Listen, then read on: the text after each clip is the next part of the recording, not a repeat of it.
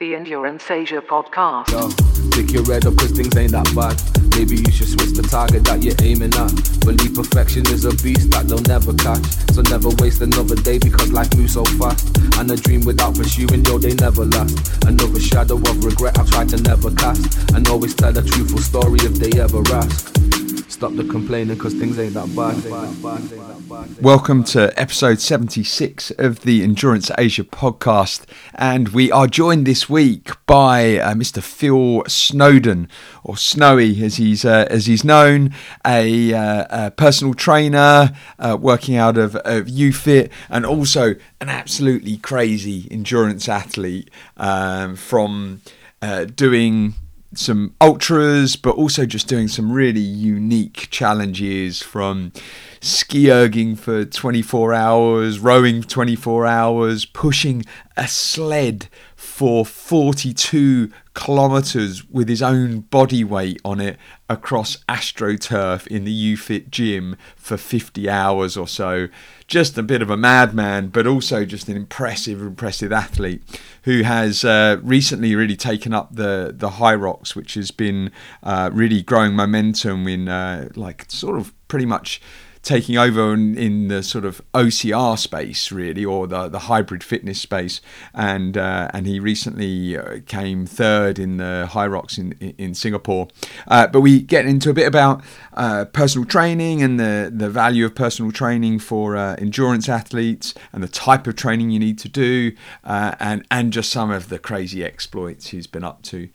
so, with that, here is Phil Snowden. Tell a truthful story if they ever.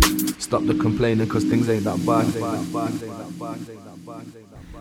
Mr. Phil Snowden, welcome onto the Endurance Asia podcast. How you doing, sir? Very well, thank you. Thank you for having me. Oh, it's good to see you. Um, I've had the pleasure of like doing a training session with you before at, at UFIT, and um, and also had the pleasure of witnessing you do the Hyrox a few weeks back in uh, in Singapore, yeah. which we'll we'll get into later in the chat. But needless to say, you absolutely smashed it, mate. It was uh, it was uh, it was interesting and fun to watch you. But um, but yeah, the reason we got you on today, uh, apart from that, is really we've never actually had had uh, a PT on the podcast to talk around the like the ideas and the concepts and the importance of strength and conditioning around doing endurance sports. So um, I thought you would be one of the best people to get on because you're not only a PT, but you've also done some crazy uh, endurance uh, feats yourself on feet, and and we can get into those as well. But um, I suppose to kick off, like it'd be good to hear a bit of uh, right. about your background. Uh, okay, so I'll talk about where it all kind of started. I suppose is uh, I was uh, an overweight kid. Um, and uh, I, I, joined the army, and so I was kicked into shape basically. So, um, what, what, age did you join the army? Uh, so I was 16, um, and I remember on the first day, uh, my corporal was measuring me up, and he had, uh, you know, his tape measure or whatever for my trousers, and he went, "You're a fat so and so, aren't you, Snowden?" and then I was like right, I need to sh- shape up a bit here. and he's like, don't worry, we'll sort that out. And that was it, basically. And then um, I think in the army, you're sort of, it's back in those days. Uh, this is like in 2000 is when I was in. Um, it was more about endurance, like running, how far you can run and being a fast runner and what have you. Yeah. And I actually got pretty good at it uh, and got quite to a, to a very quite high level at military standard. So um, you were doing like track, and you were, or, or yeah, you were doing yeah. like rucks with. Yeah, so it was be like rucks, and then um, I did a tour in Northern Ireland, um, and so like when you was on camp because you obviously couldn't go off camp in Northern Ireland, right, because of the threat. So I did a lot of uh, during my downtime, a lot of running on the treadmill. Yeah. And I would just get up at silly o'clock in the morning just to go for runs, just to be the first on the treadmill because it was only one treadmill sort of thing. Yeah. So I suppose when you, when you were 16, when you say you were overweight, did you actually what you weighed or like? Uh, uh, I, I don't remember. So like, I remember like trying to get my school uniform and we would have to go to like Burton's to go and get like men's size trousers and then they would have to roll them up at the bottom to like fit me. So I'm probably like 13 years old or whatever. I'd be like 36 waist or something. I've got wow, some like pretty okay. chubby photos, but yeah. you know, How like did that happen? Do you reckon as a kid? Just oh like man, it was like a. So my my dad, uh, my stepdad was old Bill, or uh, policeman. So like, you know, it'd be kebabs, takeaways yeah. all the time, uh, and it was they would encourage me to go and do some exercise. So I'd play football in the park and stuff like that. but uh, it was just the sweets and the treats back indoors. You know Yeah. what I mean? Um, and that's how it was. Uh, but then, you know, I was. It's funny because like even through my military career, I was probably like stored excess fat because my diet was so wrong. Like uh, the, the food in the army was actually pretty good, and like as in there was lots of it. There was it was pretty much free flow really, um, but it was it was not the most nutritious food. So you know, like you could have a, a like a fry up every morning kind of thing if you really wanted, Yeah. um, and then it'd be chips with every meal and whatever else. So it was it was on. There was loads of it, but like it wasn't always the best food and the best options. So um, I didn't really understand anything about nutrition back then anyway. So I was trying to cut my, my portion sizes down, and I was still trying to maintain like a high performance. Um, I was constantly getting injuries. I was really down and miserable and just really really low um, until I went to Afghanistan, um, and the food sources were much better because it was rationed, right? So we we only had proper decent food. And uh, I was obviously running around in the Hindu Kush. You know, I'd sneak out of camp. age were you when you did a tour? At, uh, Uh, I was 21 then. Okay. Yeah, 2021. Yeah, because Yeah. yeah. I got out when I was 22. So yeah, so 2021, um, and that's when I I didn't realise, but when I come back from Afghanistan, that's when I realised, or everyone realised, how fit I got because I've been training up in the mountains. Yeah, yeah. Um, and people didn't know I was sneaking out of camp, which is Yeah, very dangerous. yeah, very dangerous. And like we weren't allowed to do that, so Yeah. I'd sneak out the back. And then just go. And later on, actually, when we were closing down the camp, we found out it was a minefield. so we'd You're have these massive, great big anti-mine tanks with these flailing chains, like clearing the area, stopping because there's some explosion. I'm like, running. oh my god! Oh my god! so uh, yeah, very very lucky in that sense. Um, but yeah, I mean, uh, you know, the the views. Like I don't know why I'm going into this now, but the views of those mountains every day was a, a spectacularly different view because of the seasons and whatever. So I used to sneak out in the mornings and just just used to enjoy running. You, it wasn't. It's it's funny. Like we'll come up to it in- in a bit, but like um, it's only recently, probably this year, that I've started training running. So Yeah. I've never trained running. Yeah. As mad as that may seem. So I've never done any timing, never paid attention to intervals, never did any heart rate zone training or anything like that until I started doing the Hyrox. Um, but otherwise, like running was just leisure for me. I just used to like getting out. So you're never outside. like tracking yourself on Strava Never, or using never, GPS man. watch. Like, uh, this watch, man, it's just a, a stopwatch. Yeah, Timex. Yeah, yeah, yeah. I like, and funnily enough, like uh, j- only just recently in the last months, when I have been training, doing like more interval training, preparing for the Hyrox. That's when I started getting a bit more injuries because I was pushing harder and I hadn't been training up to it. I was like, well, this feels comfortable, so I'll push harder. And but uh, yeah, I'll come on to that later. Yeah, yeah. Um, I actually saw you on Hyrox, and you were like, compla- you look like you were complaining around Oh, a yeah, hip, yeah, a hip yeah, injury there. but yeah. um, yeah, we'll, we'll get into that. Um, and so, yeah, getting in, into the military. So you actually found then that you were a pretty fit dude, and that was the first time you really found your fitness. Yeah, yeah, and that's uh, when I got thought about becoming a personal trainer. Then uh, a mate of mine was getting out the army, and he sort of mentioned it and like sold it to me basically because he was moving to California. So he was like, "Oh, I'm going to be training all the stars and whatever," and I thought, "Oh, that sounds good." Anyway, uh, went back to Chatham, Kent, and it wasn't quite Hollywood, that's for sure. but like, uh, it was uh, it was a great experience. I got to work with lots of individuals, uh, different backgrounds, different abilities, and what have you. I was just doing my training back then. It was like the buzzword was functional training. Um, so it was all about 3D, tra- like a three dimensional plane training, like very different movement patterns, and almost what would be nowadays, like looking at the trends, considered a bit wokey.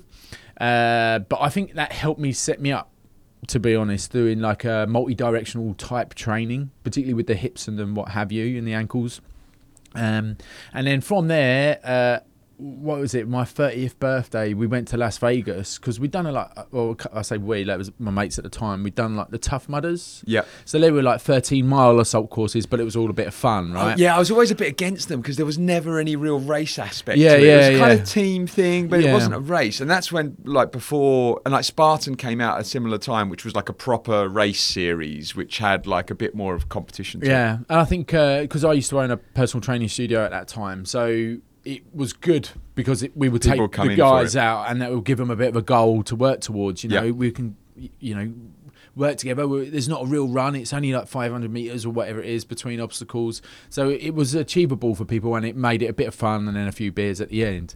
So I suppose that gave me a bit of a taste for it, and then um, the world's toughest mudder came up. And it was like for my 30, so we're talking about 10 years ago. So for my 30th birthday, um, I took one, of- two of my mates and one of my clients to, to Vegas and uh, did the world's toughest mudder. And that, if you're not uh, familiar with it, is like a 24 hour race. So it was a five mile circuit somewhere in the Nevada desert. And uh, it had 25 obstacles in, and you basically try and do as many laps as you can within the 24 hours. Yeah. Anyway, you start at 10, finish at 10. There's about 1,600 people doing the race. Uh, we were the only Brits doing it. And uh, so we like, had a bit of attention as well because we were the only Brits there. And um, by the end of it, there was only about 400 people that finished it. And they basically had this freak storm come out of nowhere that sort of whipped around the US. So it started at the top, and like they were even getting snow in Texas or something, and like it created this sort of whirlwind effect that went through the, the center of America and into the, the, the desert. So we was running in shorts and like without a top during the day, and then by night it was dropping down to like minus seven. Like the winds got up to fifty mile an hour. Like, like people were just pulling out. Like the campsite was getting blown away. People were like this, like uh, they were tapping out. And um, I remember my my baby boy would, had uh, been born earlier that year, so that was a big motivator for me to kind of keep going, keep going, keep going. The, the lads I was with, they pulled out at midnight, and I kept going, and I managed to get to about eight o'clock in the morning, and like it was a, a loop, as I mentioned. So you kind of come into your campsite, and then you go back out the campsite. That was your loop, so that you could get your drinks and food and whatever. And I remember just falling through the tent and just shaking, like I couldn't speak. I was. I've never felt like even for just feel it now, like talking about it. It's never been so cold in my life, and uh, it was horrendous. Uh, so everyone, had, where people had been bailing, they'd been leaving their like their tents, their sleeping bags, like tinfoil, because we weren't prepped for that stuff. Yeah, yeah, yeah. So they were like wrapping me up in this stuff, trying to get some hot water down in me and whatever. And then they were like, Snowy, just bail it. Don't do this. You don't need to do any more. Just stop, mate. Like, and they, they basically they'd stop before me, and I was kept. I big pun. I kept going longer than they had, eight hours longer, and like now I think. Was you jealous? Uh, do you know what I mean? yeah, Like, I yeah. let- it's almost uh, making them yeah feel better by you. essentially i let them get in my head Yeah. and i knew i knew because each lap at that stage was taking me two hours five five miles was taking me Yeah. two hours to do and i knew i knew in my head i i, I, I flipping knew it i could do that two hours i could really push through but because they got in my head Yeah, i was like you're right i, I should stop it, it's a bit dodgy it's a bit dangerous yeah, and that was like the justification. And then after that, like I can feel myself getting angry now about it. Like I was just so disappointed with myself, so angry, and like to this day, ten years later, it bothers me. yeah. That's good. So Andy, the guy who I done it with, uh, he was disappointed with himself as well because he, he obviously bowed out, but he wasn't a compet- he wasn't as competitive as I was, as in like uh, he wasn't in the same sort of shape as, as I was, right? So he he was a client of mine who fancied coming along, thought it'd be a good bit of fun. Um, so we was chatting about it and whatever, and it really got on my nerves. So I was like, at this, I, I need some redemption. So we signed up then for uh, the Beyond the Ultimate. Uh, so it's an Arctic, uh, 230 or two, it's 230, 250 kilometer race across the Arctic, so north of Sweden. And I was like, right, I'm doing this. And a foot race the whole way. Yeah, yeah, yeah, yeah. so we uh, we signed up for that and right, off we went. But like the temperatures in the winter are in uh, UK are relatively mild compared to the Arctic Circle, and um, we obviously weren't prepared. Like we had the kit. Um, you know, Decathlon is where I got my stuff. He had a bit more money than me, so he would give all get all the uh, the Gucci stuff, should I say? Like he had carbon fiber flipping snowshoes or something. And uh, anyway, we weren't we weren't used to these snowshoes. So you imagine like you got these massive flip flops on your sh- on, on your feet. So the stress that that puts on your tibs on your tibia, you know, I ended up getting stress fractures in both my shins Wow. Okay. on the first day. So because it was a stages event, and uh, so I was like, on the first day I was in like the top ten. I was like eighth, I think, if I remember correctly. And so that was like a nice steady pace, but I was just behind the guy in front of me, so I was like just fairly taking it. and you wearing easy kind of- snowshoes? Yeah, yeah, yeah, yeah. Um, and day two, I woke up, I was in pieces. And my, my tibs, man, oh my God, I haven't felt pain like that. was just solid. So, um, anyway, that was uh, four more days of that. So I was like, I can't wear these snowshoes. Like, they're, they're just breaking me. So then the next day was, uh, I, I forgot my spikes as well.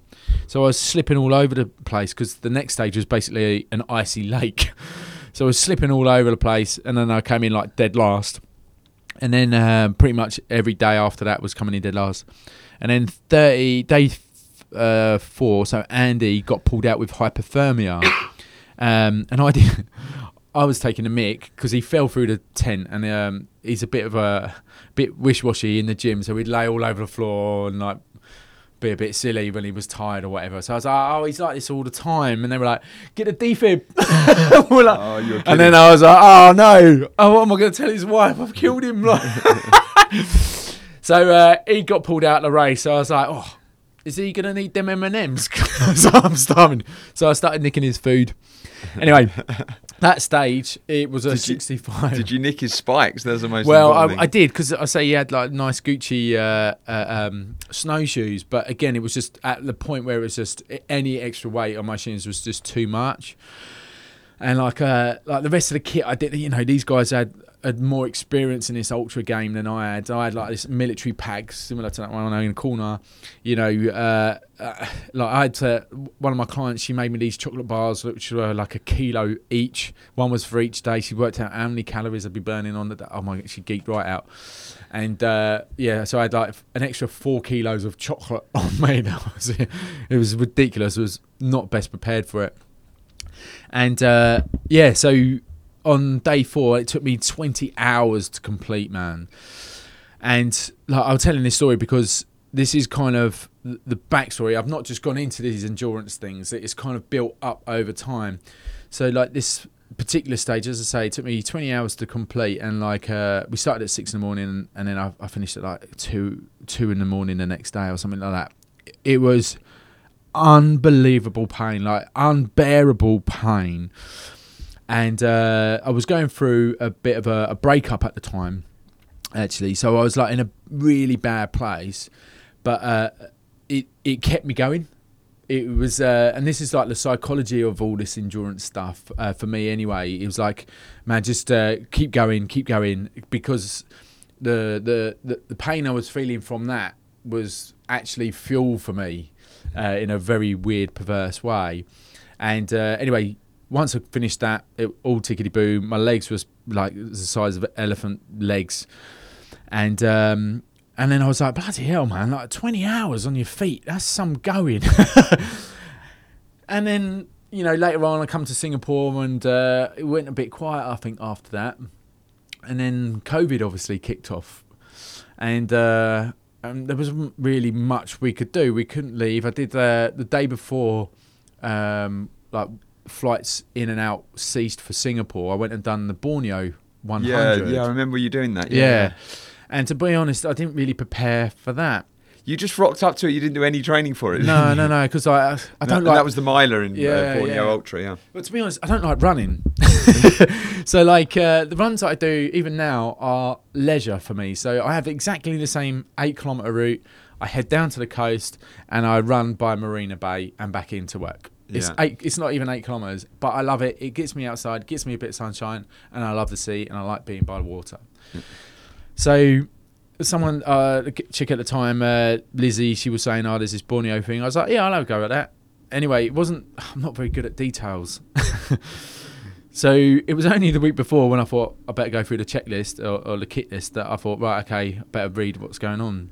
And then I sort of saw this thing about elevation, and I was like, oh, I didn't even know there was mountains in Borneo. I thought it was a jungle. And uh, so then I had to go and Never buy Never heard of Mount Kinabalu before. no, because like I was in Singapore, I didn't think there was mountains like in Asia, to be honest. So like, very naive or ignorant. So I went to this specific running shop, and I was sort of saying, "Oh, I got the Borneo uh, thing next weekend." And this lady, this American lady, she's like, "Oh, what are you doing? The the 50?" I was like, "Oh no, no, the 100." Oh, and she was like, "Oh, the 100 kilometer." And I was like, "The 100 miles." And she's, "Oh, okay. Well, what sort of distances are you doing at the moment?" I was like, "8k."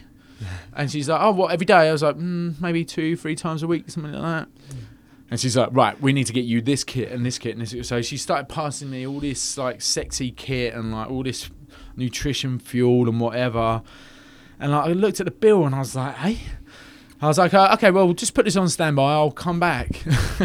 so so, uh, I was like, no, well, I ain't paying all that. So we went to um, Decathlon, and I was like, I picked it all up for like less than our price probably, and uh, got everything that I needed because obviously you, you need to have this stuff and um, like for for safety or whatever. Yeah, yeah. yeah, And I remember like I had this specific nutrition. It was just tasted like dog crap, man. It was horrid. Um, and she was like, "Oh, you test it out before you do it, and all this kind of stuff." Anyway, so I tipped up on the day, uh, whatever day it was on a Saturday, say, and funnily enough, I bumped into this same lady who'd been very helpful at um, at uh, the running shop, and she was there with, uh, assume, her partner or a friend or something, and she was like, "Oh, this is the guy who thinks he's going to run hundred miles," and I was like, "Are you allowed to swear?" On this? Well, I mean, yeah, of course. I was like, up yours, lady, kind of attitude. I was like, whatever. And uh, anyway, so it was horrific. I've got to admit, it was horrendous. And I mean, again, I hadn't prepped for it. I didn't even have a hat, so I had all these blisters on the top of my head from the sun. Like I remember, like uh, but uh, there was bamboo with spikes on it. I didn't even know bamboo grew spikes. it was it was ridiculous. It was just so hard and like going through the jungle, out the jungle, and I'm you see these ribbons tied up on trees, and you're sort of having to find your way, kind of thing. And I remember like coming out of the jungle and like I was like, oh, please tell me that's no more jungle. And then I come into the like you, you know when you see like the lights at the end and you think you're nearly at the finish line. and the path led back into the jungle. I was like, "You're joking!" I rem- remember nearly crying. but you did finish it, right? Yeah, again, I think that took me. I want to say it was like 37, 38 hours, and I come tough eighth course. actually on that. I come eighth in the in that as well. I don't know who you it is you're speaking about, but I'm not surprised because I'd have been like, yeah, he thinks he's going to run 100 Yeah. miles, hasn't trained for it, and hasn't done any running. So, um, but man, impressive. But I, I, I suppose it's quite not, it's quite good when someone actually says, yeah, no, there's no chance you Yeah, can yeah. that. It's an extra motivation to get it done. and isn't it? uh, and like my girlfriend at the time, she was saying there was another guy who said there was no way I could do it, and uh, and that's the fuel. Yeah. Do you know what I mean? And it's that again. It comes back to that mindset thing. it's like I'm doing this. Like I'm not letting you have this over me. And it always, every time it comes back to that. I'll call it a failure because that's what it was to me.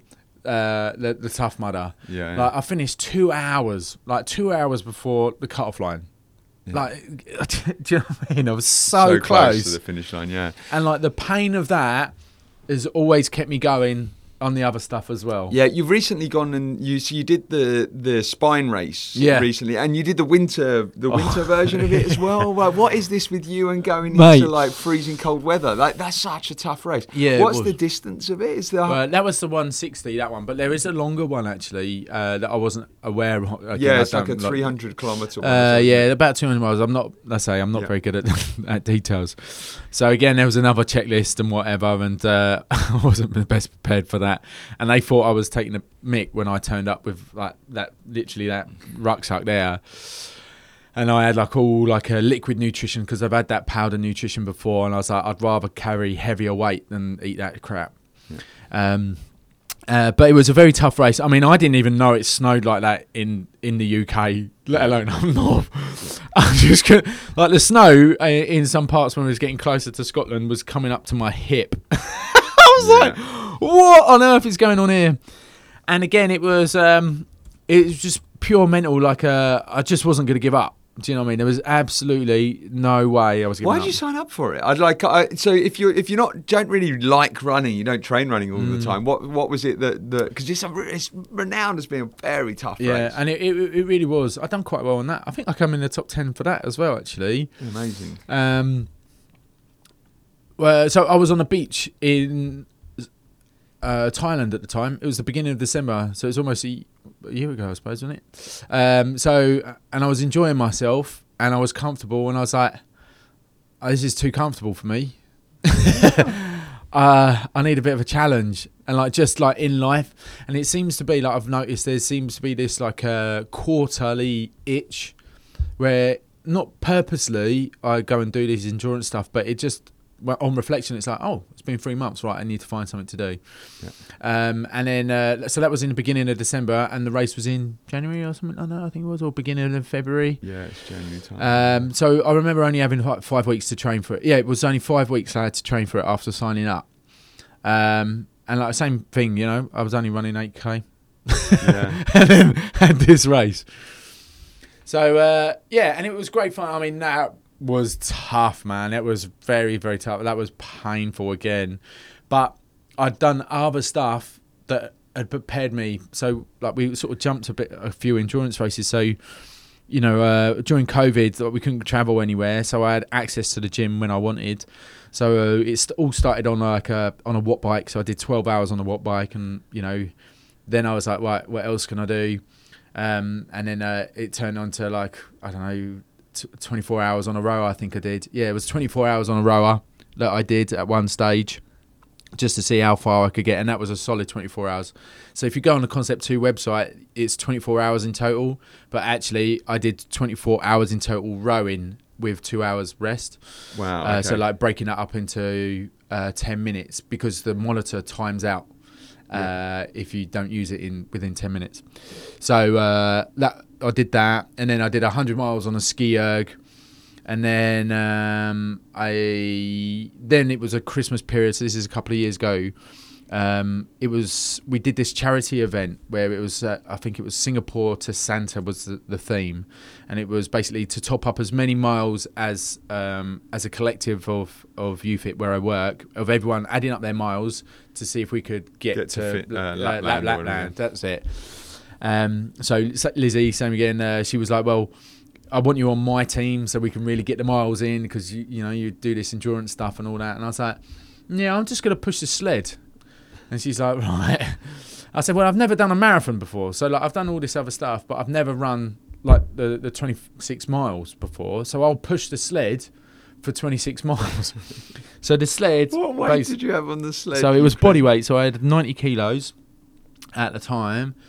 Um, so like to put it into perspective, so if you've never pushed a sled, then it, it's like those big bags. You know when you see rugby players pushing into like the, when they're doing the training, it's kind of a, a simulation of that, really, right?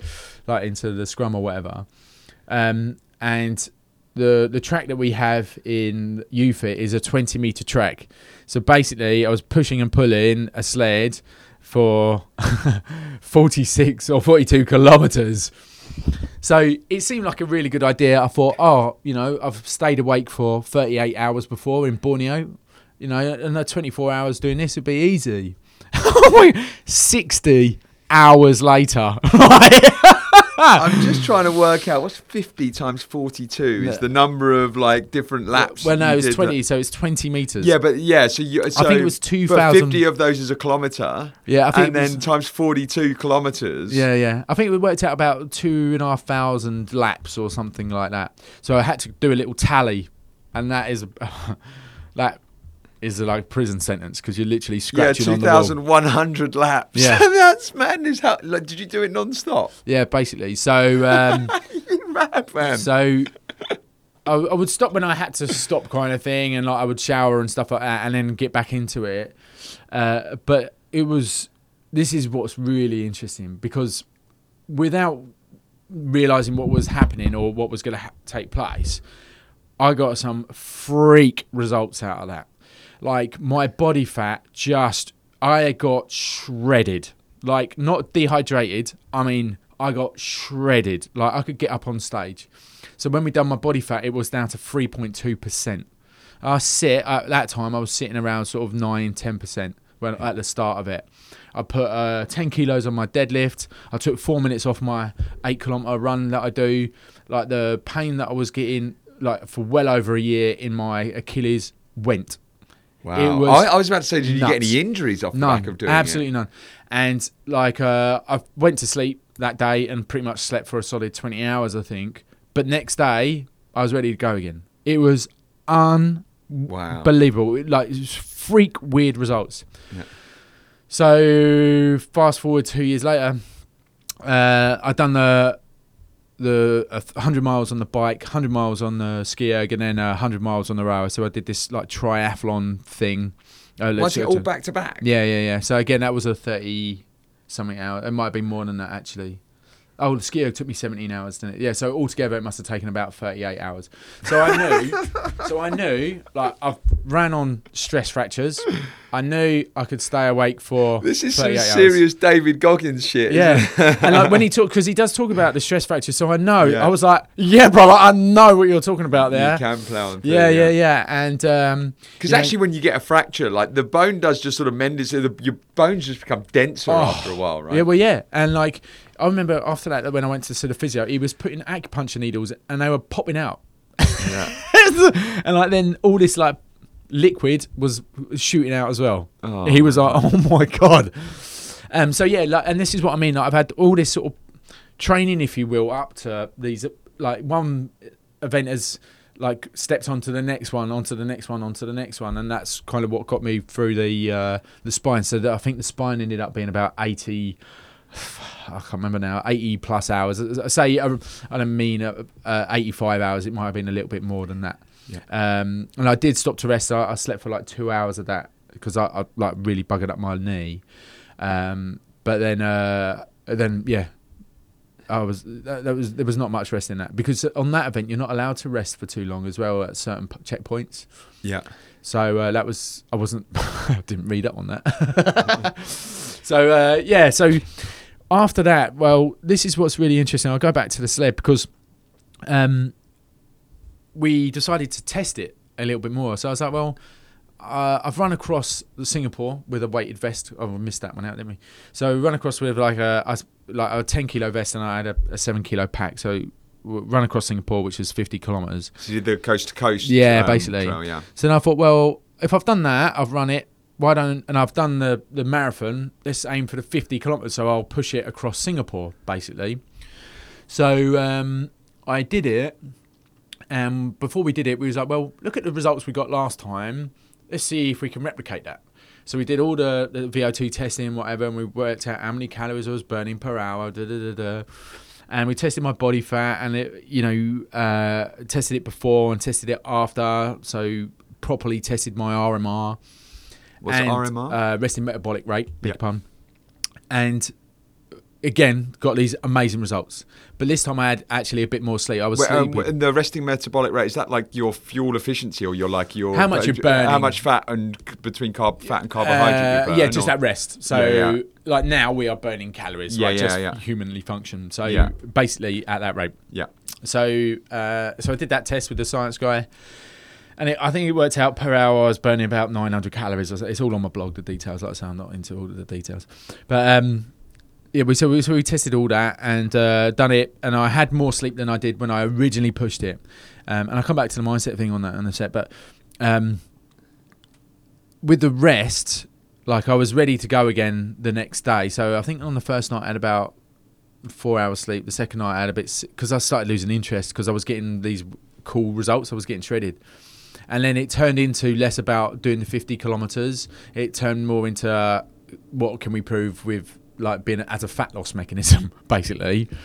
And, uh, and I just sort of lost interest in it. So I didn't do the full fifty kilometers. I think I only did about. 35 or 40 kilometers or something like that And this was once again in the UFIT gym, going yeah, up and down yeah, there. yeah, yeah, yeah. Um, and that did actually fry my shoulder for whatever reason. It's uh, I ended up getting some neuro uh, problem, so like I couldn't even raise my arm up uh, above my head after doing that for a good sort of four months or so. it was weird, but it's all back to normal now. But again, like uh, like you, day by day, you can physically see like my my uh, body composition changing, and there'll be nutritionists arguing, "Oh, it's your glycogen levels and it's your your dehydration." Oh no, no, no, no, no. We tested this shit. So on Monday, we tested my RM, uh, my resting metabolic rate again. It'd gone up by nineteen percent. And this was after having done like the 40 kilometers, so around 2,000 or so laps up and down yeah, the, uh, yeah, yeah. of the, So we're like, with a sled. whoa. So then we're like, well, let's see how long this lasts for because the first time I done it, the nutritionist would say, oh yeah, you're dehydrated, lack of glycogen. what kind of heart rate were you getting up to? This is what's really, it? really Yeah. interesting. Uh, I can't remember at the moment, but it was, I think it was going up to like 120, something like Okay, that. Okay, so you're still in kind of like almost like like low zone two sort of. Well, um, yeah, it was, but this is the point. Like, it was, it was getting up quickly because it's only twenty meters. yeah, But then, because what I was trying to do was an EMOM, uh, as long as long as I could keep that up for, so every minute on the minute. So Okay. I'd aim to push it one end within a minute. That would give me about thirty seconds rest, and then I would pull it back on the next minute. Okay. So then I knew a kilometre of that would be about fifty minutes. So Yeah. uh, which would give me a ten minute break, and then uh, on the now uh, on the next hour I would Yeah. go again. So I, it sounds good to start with, but like at two o'clock in the morning, it slows down a bit, yeah, yeah. and you start hallucinating. But like, um, so uh, what was the question? Sorry, mate. Yeah, um, so it's asking about the heart rate. um, yeah. So uh, I think it was getting up, say.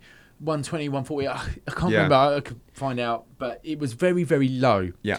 And then because it wasn't coming back down too far, because on the 30 second point I was going again. Yeah, yeah. So it was all these little micro Yeah, increases. Yeah, yeah. Whereas when you think about normal fat loss or uh, long duration fat loss, like if you're going to go for a long run, you'd get up to a point and then it will plateau. Maintain, yeah, yeah, yeah. yeah. Or if you're doing sprints, it'd be really high and then it'd come down very sharply. Yeah. But it wasn't doing that. It was like this. Yeah, yeah, Uh, so I'm doing little flickers with my finger here rather than big peaks and troughs. yeah. Um, and that's where we're like, well, we might have stepped into something very different here, Yeah. like in terms of fat loss and science, because we believe in these two things for Yeah. fat loss, but actually, we've shown that we can do it in this zone. Yeah. But trying to sell that to Yeah. a collective of people to say, hey, look, we've got this fat loss solution that lasts 60 hours where you push your body weight isn't very p- appealing to a lot of Accessible people. to many people, yeah, and yeah. like bear in mind as well, like the the the lead up to that, like mindset wise, it's like well, you know, all right, you can run for long distance, but then have you got the strength to do that? And obviously, we're going to talk about the strength and what the training and what have Yeah. you. So, so yeah, and, and so I mean, uh, you've got a really kind of crazy, diverse background in endurance sports, and actually, as you talk through that, it just and we'll get into Hyrox um, after the P, the PT stuff, but it makes you think like actually you were just you've been it seems like you've been preparing for this sport for Yeah, yeah. years, and it's only really come out in the last year Yeah. or so or two, right? So uh, it, everything you've been doing before that has kind of like set you up for this sport. Absolutely, Um, yeah. but do you think your basis in in personal training has been like has been a really good foundation for you to be able to do these endurance sports? Yeah, absolutely. But mainly because I got like the knowledge, uh, the background knowledge, but also the accessibility. So Yeah. you know, like uh, I've pretty much always had access 24 hours to a gym. Yeah. Do you know what I mean? Whereas not everyone's had that kind of access, right? So, um, and like I would say I'm more of a, a hybrid trainer stroke athlete, if you will. So like I've never been good at one thing. Yeah. So I'm not a good runner. I'm not, uh, you know, I can't go and win an ultra endurance. I'll never be able to do that. I'll do all right at it, but I'll never win it or excel at that. Like uh, I will never win a weightlifting competition because I'm not mega strong, but I could do all right at it. Um, I can have a go at CrossFit. I could do well at it, but I'm never going to win a competition. Um, so like I'm uh, jiu-jitsu I do win of stuff like that but then you know very different that's my the jiu-jitsu stuff for me again is more like the mental discipline and what I get out of that actually um, but also a lot of my training in the past has been geared towards Brazilian jiu-jitsu so like the power training, resistance training, like cardio, you need loads of cardio for that. Mobility, uh, because you're getting yeah, you're getting bent in all sorts of directions. So like Yeah. Before I never used to stretch. I never did any mobility training because that was my mobility training, and you're doing that under tension and a lot of resistance. So people are putting you into these weird stress positions, which totally prepares the body. Whereas like now, Where, where do you train jiu-jitsu? uh, I used to train at Evolve. I used to train in the UK. Yeah. Um, I'm on a break now because I'm more concentrated on the Hyrox, so I don't want to get injured for it. So Yeah, uh, no, so actually, this is because I actually wanted to start training jiu-jitsu. Like, I love MMA. I'm Mm. like really passionate about it. Um, but I just really scared that if I start training jiu-jitsu, I'm gonna like get injuries. And so I'm just like, it's, and- it's, and- the, it's, it's the potential for that, man. But like when we talk about jiu-jitsu you think about your grips, right? Like Yeah. you you're gripping onto this thick material, so you you your fingers get really strong. yeah, so, like- like grabbing onto the gi. You mean? Yeah, yeah, yeah, exactly, right. So the gi is obviously like the the pajamas, basically. Yeah. so that has probably helped me with the farmers carries in Hyrox. Like I can do that one. I'm probably one of the fastest at doing that. Yeah. Certainly uh, in Singapore, I think I was. Yeah, I was first on that, and in uh, Hong Kong, I was f- the fastest on that as well. Because I don't need to put it down. I, I can run at a normal pace with those, whereas people are like shaking off or whatever. Yeah. So again, like these multi disciplines that I have, have have helped me out with the the Hyrox. You know, it's uh, you, Yeah. right. Yeah, so I mean, obviously having access to the gym, and obviously when you're a personal trainer, you've got, you know, you you you need to train yourself as well to sort of you need to Mm. Yeah. eat your own dog food, so to speak. Yeah, yeah, yeah. But for, for those, um, and and for all of the like clients that you um, that you train as well, like, do you train many that are actually like that are runners or athletes as well? Or I suppose if you were to be, what would be some of your recommendations when it comes to, because many of like many of the runners that I know or the endurance athletes I know do next to no strength and conditioning. So, what would what would be your recommendation to start bringing it into their fitness Well, routine to support?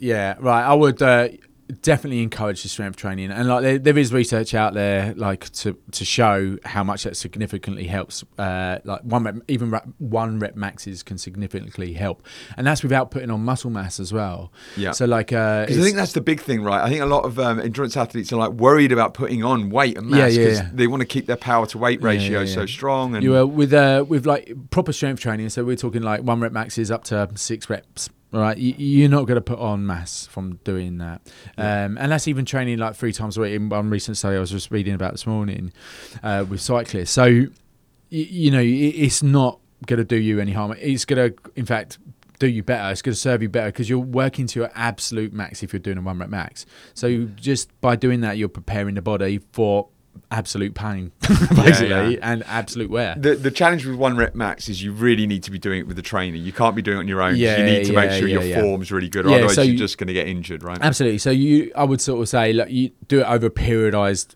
uh, per, uh, time frame. So, and, and that's what we work. So some people would sort of say work on like a bit of a pyramid. So you'd start with higher reps and then um, l- less weight.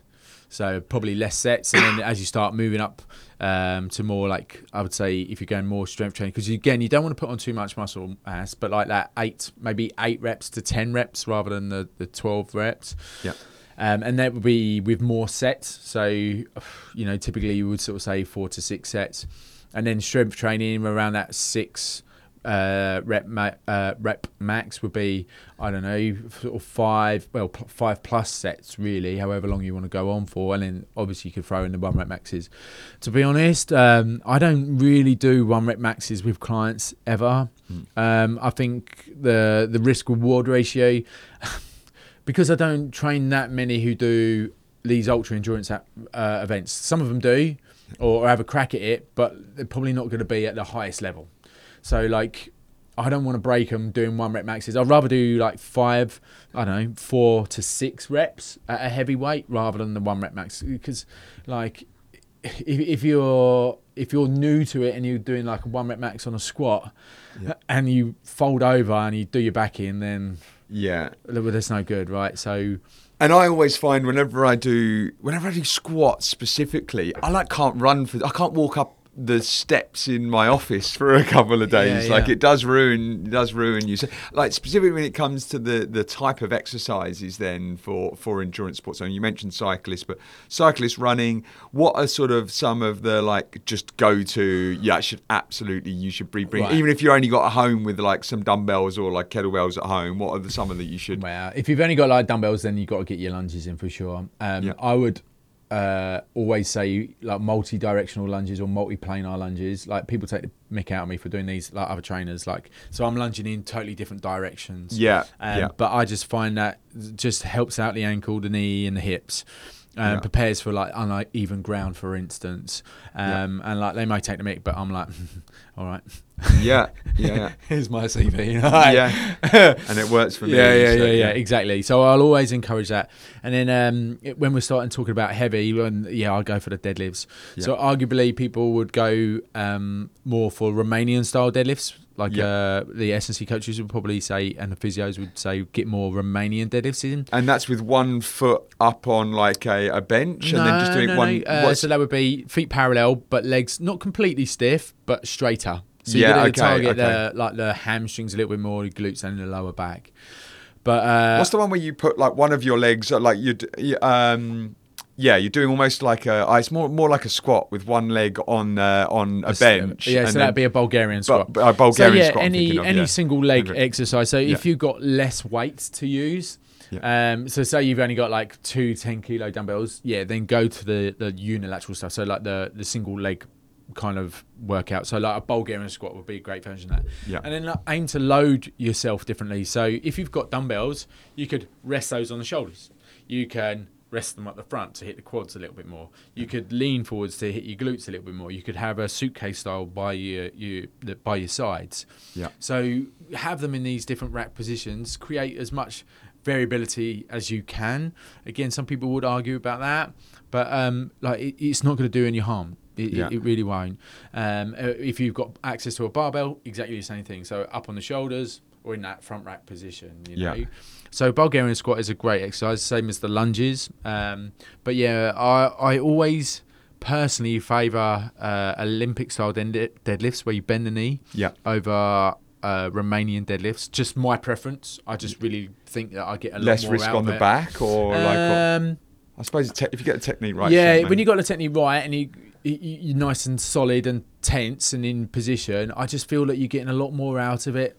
Again, it might be just me. Um, you know, other coaches would argue, but uh, you know, it, again, it works for me. And like from a personal training perspective, I, will be able to see that anyway. Mm. So if someone's really struggling in either of those, then I'll adapt it in some way anyway. Um, another one I like to do is uh, what I call a suitcase deadlift. So the barbell is at the side. So uh, using one arm, and then as you stand up, so keeping everything nice and taut and in line. Yeah. Uh, so uh, from your feet, knees, shoulders, all pointing to twelve o'clock. Say the barbell on your side. Yeah. So then, as you're standing up, you've got more weight bearing on one On side. one side, interesting. but then you've yeah. really Yeah. got a lot going on in the trunk. Yeah. So I, I d- if you haven't got a lot of weight, then I'm sort of using one side, like like what we were saying with the, the Bulgarian squat. So it's another alternative. Yeah. But then, uh, you, you- if you've got access to weight, you get the squats in there, uh, back squats, uh, front squats. A lot of people are, are well into the Zercher squats, where you're holding the bar across your elbows. There are Yeah. a lot of people into those. It seems to be quite trendy at the moment, just so that you're getting a lot more uh, core function and engagement in there.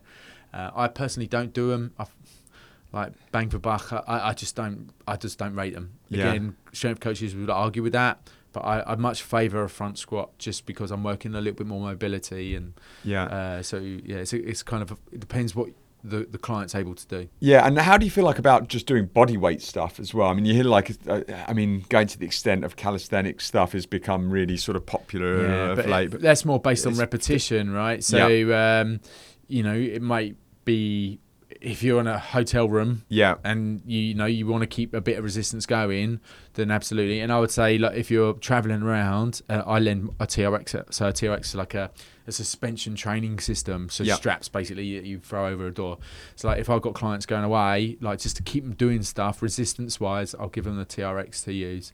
Yeah. Some people like to use the bands, which is cool. yeah, Um, and like the bands are effective with weights. Yeah, So like yeah. it, I don't know if you see that where the band where people will put bands on uh, the barbells, for instance, when they're doing. I was reading about this recently, yeah, because it was, and it was saying that this. So when if you're doing a bench press, your your ability or, or um, to hold weight at well fully extended arms at the bench press is like five times what it is when your arms are like right down by Mm. Yeah, your yeah. chest, right? So then, and there's a couple of ways you can do it. You can either put bands on the on the bar. Or put chains on as well. Yeah, as you, yeah, yeah. As you lift the chains, It the chains heavier. come off and it gets heavier Yeah, yeah, as yeah. well. So I, I'm into that. Um, and like on Instagram, you see people wrapping them around their necks doing dips and stuff like that. But like, Yeah. uh, it, it's not to look cool. It is, you know, there is like science behind it. Yeah, yeah. It's very useful tool actually. Yeah. But again, like, like it's like. I, I have that luxury because I have time during the day to adapt my training. Then that means all right, um, and I I don't travel like my clients do. Um, you know, I, I said I have access to the gym 24 hours a day. So when the gym's quiet, I can get away with doing that stuff without feeling a bit weird, without people asking to get on the kit or whatever. So it's cool to use that stuff. And just because I say, oh, yeah, they're handy, like you don't need it. yeah, Do you know what I mean? Like, Yeah. uh, keep it raw. Like, uh, like the chains thing. uh, I'll probably only.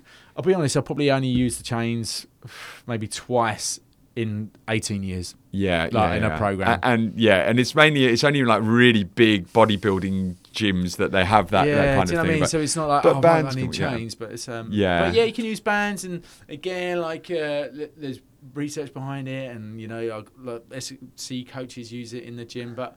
I'm still getting great results with my guys. Yeah. Do you know what I mean? Yeah, it's yeah. like you just it's it's like the marginal gains thing, and and honestly, for a lot of people, a lot of endurance athletes, they're not doing any strength and conditioning at all, right? Yeah, so like yeah. do- starting to doing anything is Yeah, i- yeah, is going to be of benefit. And like interestingly, like what would you, what is the benefit of actually for endurance athletes of doing strength and conditioning? Well, it's that um, it's the maximal output, right? So, um, and the fact that you're not putting on the muscle mass. So, if you are, it's the the neuromuscular uh, adaptations that you're uh, creating that is the benefit. So, let's say where you're pushing yourself to the max, that your body is now adapted to pushing to the max. If that Yeah. makes sense. Yeah, so yeah. Uh, that, that's the main benefit. And and what about from like injury prevention or uh, I mean, do we do yeah? Do we Uh, think any any kind of weight training was going to do that. Like, it doesn't need to be like strength training, as in like a six rep training and doing only deadlifts. Yeah, like any kind of resistance training, in my opinion, in different directions safely through good ranges of motion is going to help with injury prevention. But again, like you know, I know all this stuff. I do all this stuff, but I still get injured. Like. Yeah. Yeah, I couldn't say, oh, it's because I didn't use the band or I didn't use the chains. Do you know what I mean? Some people would say, oh, it's because you're overtraining. Well, possibly overtraining, or, you know, I just didn't pay attention to any niggles that I had. is- Yeah. Is, probably what has happened. yeah? So, yeah. uh, like, I, I would say be work around your injuries. Like, endurance athletes have a, a very different mindset to a lot of people. Uh, very naturally, and that's what I found in this little community. Um, and like I, I just cannot stand bodybuilding, man. I just think that is not a challenge. That's not hard. You're just starving yourself for 12 weeks, man. And like, yeah, you're pushing 10 reps, right? Push two more, great. Yeah, push two more, great. But then when you got stress fractures on the shins and you still got like another three days to push through, I think that's more of a man test. And like, like I'll come back to the. Uh, I know you've asked a completely different question, but this is what I love about the ultra stuff, and I feel that everyone needs to have done something like this in their life to understand what it means afterwards, like what you're capable of doing afterwards. Like if you can put your your your body and mind through that stuff, then where else can you do that? Yeah. Do you know what I mean? So I know that's gone slightly yeah, off no, topic, no, no, it's something I believe uh, wholeheartedly, Yeah, yeah. and, uh, like it just uh, it puts everything into perspective. Yeah, Like, yeah, if you- absolutely, yeah. If you can handle that, then you can handle pretty much. Yeah, yeah, yeah, yeah, absolutely.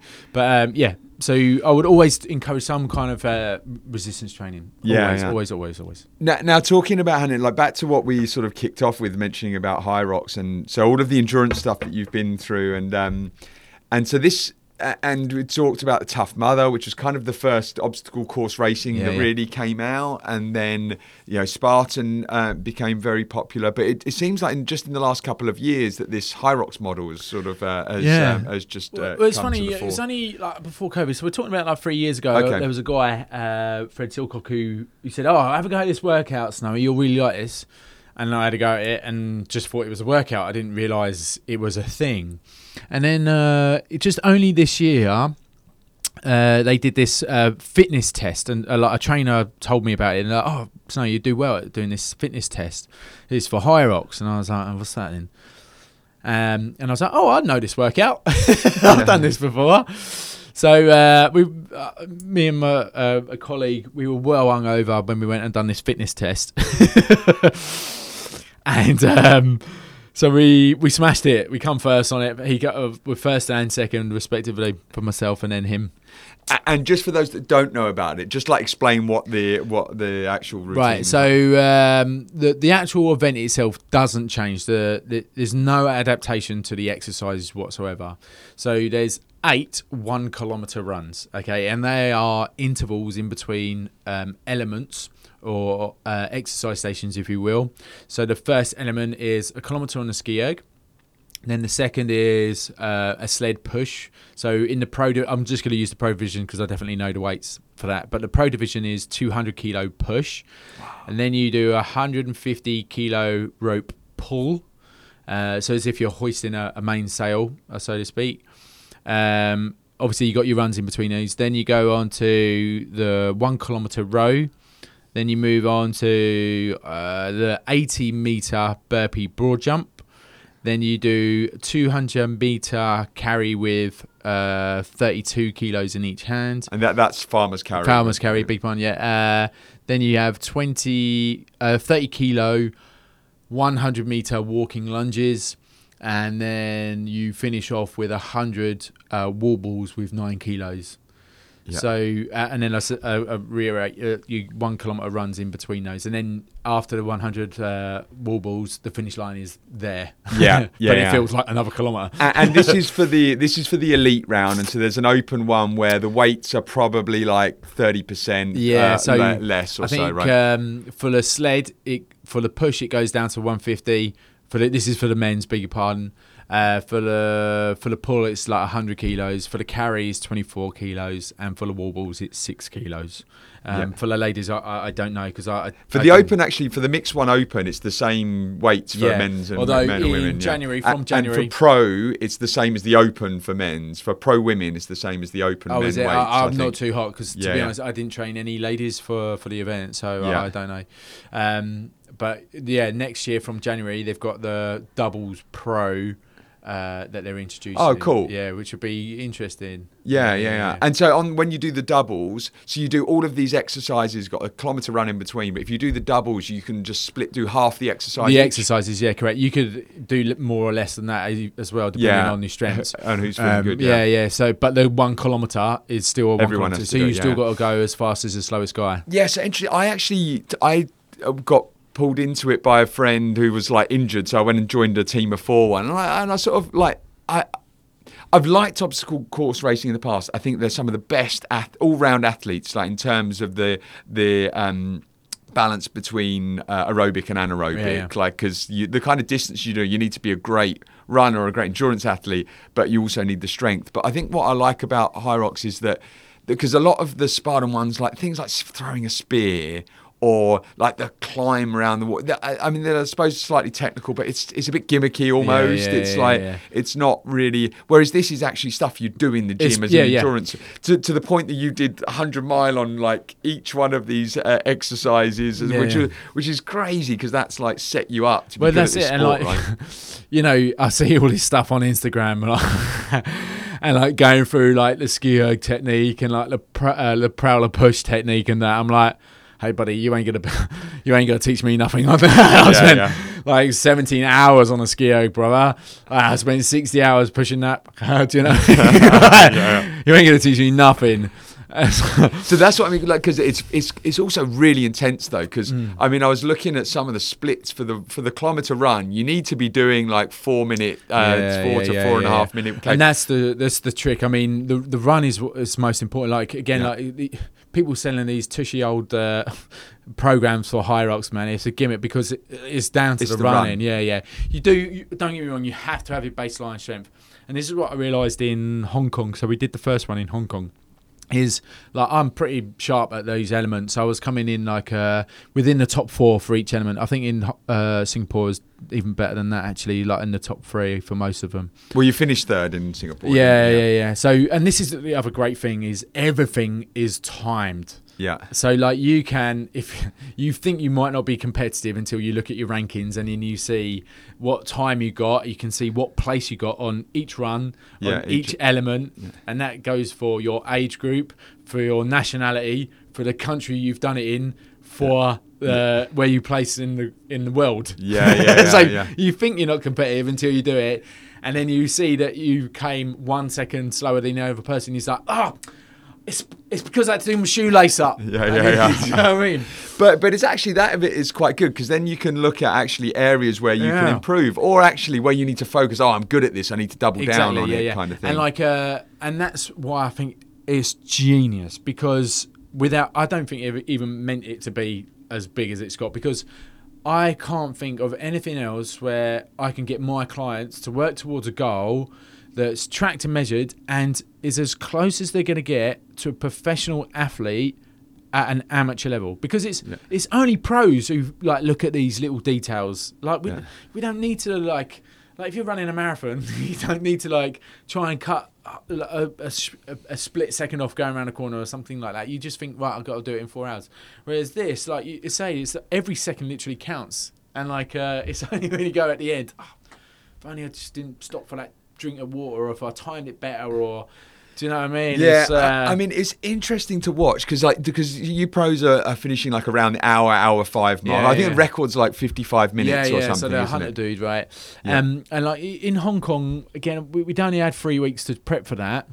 And uh, we did all right because we did the doubles. In Hong Kong, it was over two days. So you, we did the doubles on the Saturday, and then on the Sunday, it was the the men's pros.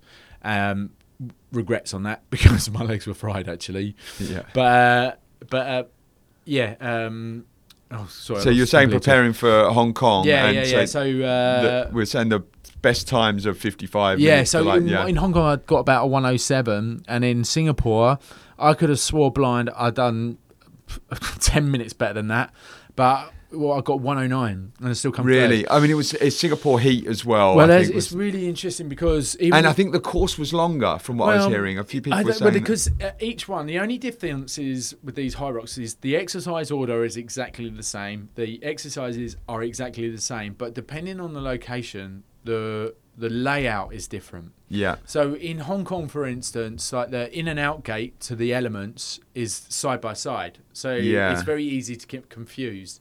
So if you come out the wrong gate, i.e., the, if you go back onto the track through the in gate, bear in mind they're right next to each other, then that's a five minute penalty.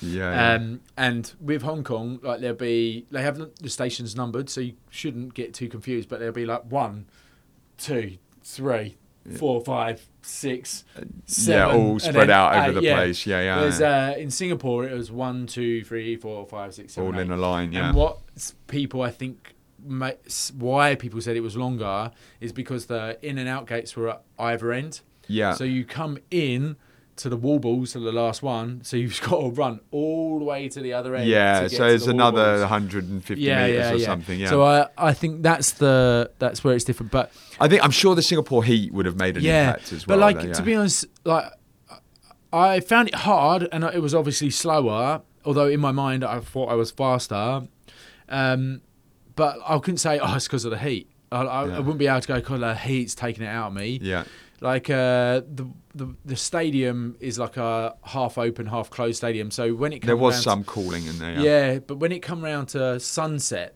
obviously it sort of faces west, and the sun was coming through. So whether it was because there was maybe a bit more direct heat, Hmm. I can say people were saying because the uh, they were burning all the uh, the part doing the palm oil burnings as Yeah. well. So there was that smog. But I couldn't say, oh yeah, I could barely breathe because of the smog or something like that. So obviously the humidity is a massive factor. But you are redlining for that hour and nine minutes, Yeah, really, yeah, yeah. aren't you? Because. I mean, this is one thing I need. I did the team one, and I only did two exercises, and so because I'm an okay runner, like the run, like was able to smash it, and I did the ski erg, and then I forget which other, and then I did the um the sled uh, push, but um but actually you you're you're running after doing one Yeah, is yeah. actually. So do you do you actually have time your run to or like to pace yourself to not So go now- out too fast and Well, this is where it gets technical, and again, depending on your relay, your double, or you or you're doing it solo, right? Because like I know I could smash most of those guys at the uh, at the ski erg, for instance, and I did. I think I come at, at least in the top three. I can't remember the stats, but if I did that, I got experience over some of these guys because it was like the first time, right, for a lot of people. So, but if I'd gone and smashed it, I would have fried myself for the run. yeah So I was like, hey, like, I don't, I'm not going to push this just to make up three seconds and fry my quads when I Yeah. need to run immediately. yeah Um, so I, I had the experience of, of tactics behind some of that stuff. yeah. Uh, like even with the rower, I know I'm very efficient on the rower. Spent plenty of time on that. but- Yeah. um, so like I didn't I didn't need to go out and smash it. I could just keep a very good technique. Um, like I know what my max one kilometer is, and I know what a steady one kilometer is. Yeah. So if I know if I'm just like keeping up with the guy at my uh, my rates, my strokes per minute, and my split time, don't let him get in my head because I know what I can do to Yeah. stay in the top three, and then I just got to concentrate on the run. Yeah, yeah. Um, and that's why I think the run is so important. So like the top guys, I think they're on average doing a like the, the hunter dude. I think he was like running a, a three thirty. Yeah. average. it's crazy. Yeah, yeah. I mean that's right. So and the the lady that won the the women's I think she won the women's open Moira she used to, she's a PT Yeah, yeah, yeah, yeah, familiar. um and yeah she's an obviously an incredible runner. She's Mm. like a sort of I think she's 120 half marathon Yeah, runner. yeah, she's yeah. solid. Um and so yeah she just creamed everyone because she's such a good runner. Um and so yeah it's interesting are you like now being a lot more focused on your running training now? Uh, I am. At the moment. I'm going through a bit of rehab, so I didn't pay attention to a niggle while I was away in August, and I just let it get worse and worse and worse because I was like, I've got Hyrox, I've got to train, I've got to train, I've got to train. So uh, it was a bit silly, really, um, and I was away, so I couldn't get a chance to see my physio for two weeks anyway. If I was in Singapore, I would have gone to him straight away, um, but because I didn't, and I, because I had to keep training while I was away, it, it just got worse. was this your hip? Yeah, you, yeah. you were complaining about it within the actual race So that was in August, and uh, it was two weeks before the Hyrox here in Singapore. Uh, I couldn't even walk; I was limping, uh, like and like pretty much at least once a week. I was seeing one form of therapist from August, like just to hold me together. So whether it be a physio, uh, sports massage therapist, or osteopath. Sometimes, some weeks, like after payday, I would see all three of them in the same uh, same week yeah just to kind of undo or limit what I'd just been doing the week before. Yeah, yeah. It was a bit silly, but like I knew that I could have a good chance at this. Like Yeah. this, like you say, it's, I built for this event. Like I'm the right sort of height, the right sort of weight. Yeah, and that's interesting. Like that's one thing I was going to ask. Is like, what is the ideal sort of Well, like? there's been like there's people geeking out on this stuff, Yeah. man. So they're finding out all the averages, and they're sort of saying like oh, uh, 185 centimeters, around 87 kilos is Yeah. about the right, the optimal athlete build Yeah. for this event. And I, That's your I exact and yeah, weight, yeah, isn't yeah. it? Yeah, yeah. exactly. Yeah, yeah. Yeah, so I'm like I'm like 78, so probably a bit light for it, but probably be okay for the open. But, yeah, yeah, um, yeah, yeah. And like, uh, and this is where I'm like, well, this is going to be going for a long time for me because, uh, like, well, I'm in the, I'm 39, so there's different age categories, obviously. Um, Is there prize money? when you get to the worlds, there is prize money, But um, not in the regionals. No, yet, no, no, no, not yet. But uh, because it's only there's like Asia's still building at the moment. Like they're doing more and more of them as we go. So this is quite interesting as well. Is like the the genetic factor. Because in the top three in Singapore, they were all Caucasian guys that come through. Uh, the fourth guy was an Asian guy, followed by a fifth, which who was Caucasian. So Caucasians are definitely dominating it, probably because they're taller, The height, yeah. heavier. Um, but yeah, it'd be interesting because I'm going to Korea to do it in February, Okay. and they seem a bit different. yeah, they yeah. seem like a bit of a different build. I think like their diet is obviously very different. There's probably a lot of more dairy in Korea, so I, think that's probably going Uh, to. Koreans are like they're a lot uh, generally a lot taller. I don't know. Yeah, you yeah. must have seen I- that. I- I've um, not- that Fitness 100 or something, 100 yeah. show, yeah, yeah. But then this is the other interesting thing because it seems they're either into CrossFit or they seem to be well into bodybuilding and aesthetics. Yeah. So I don't know too much about their endurance game, what that's going to be like. But um, you know, I've, since I've been tagging stuff in uh, on, on Instagram on Korea, there's been a few followings, and I'm like, oh my goodness, they they look in good shape. Yeah, yeah, yeah. Yeah. These look quite competitive. There's not a huge amount of Korean kind of ultra uh, uh, um, uh, athletes, but having said that, I don't know what distance wise of running it probably like oh i don't know I, I think like trail running is actually probably really good but probably not people that are doing 100 mile distance Yeah, i would say yeah. probably like up to like 50k i don't know it's really hard to say like is it gabe the Yeah, yeah, the yeah, yeah. so he's like a really really good runner like really so good he's, trail he runner used to be a big uh, pro. so, Uh, He's a uh, Spartan. Pro. Yeah, yeah. So he he's a bit of a champ. He done it in. Uh, he's done a 59 minute before. yeah that's crazy Um, but he, this time in Singapore, we're talking about whatever makes the difference. He did it in 104, Yeah, yeah. and he's like, I don't know what it is that made that slower. Yeah, So, I uh, think there's a few things around distance yeah. and the heat, but um, but yeah, very cool. I'm like, I, I'm I'm really interested in it. I'm uh, I'm it's it's a fun spectator sport to follow as well because you're sort of in the middle watching you do the lats, Yeah, and yeah. it's like, And like, what's it like actually uh, competing like- when everyone's watching you? like now you're saying it, I can just feel my body tingling because obviously there was like um I don't want to say rivalry because it was it was like friendly rivalry, right? There was one guy who's another personal trainer in the local area. So we sort of cut around in similar circles who know each other. So they were like, "Oh, you can't let him beat you, Snowy," and they were like, "You can't let Snowy beat you." And Yeah. so like, and uh, he's younger than he's like ten years younger than me. I'll throw that in there. He's like eleven years younger actually, eleven years younger than me as well. So there's like, uh, gotta show him up a little bit, and he's like, I can't let this old boy beat me. Da, da, da. Yeah. Um, I did beat him in the end, but I obviously got ex- more experience than him. But um, that it, that was great. So like you, in I remember doing lunges right, and I could hear, "Come on, Snowy," in one ear, but at the same time I could hear. Come on, what's your face in this ear going on at, the same time? It's, it was great feeling, do you know what I mean? Uh, and because you're in a, that, that was in stadium Yeah, as yeah, well, so you yeah. got all these was- people cheering. It was a cool Yeah, atmosphere. yeah, yeah, and like in Hong Kong, I've got to say it was even better because there was uh, one guy.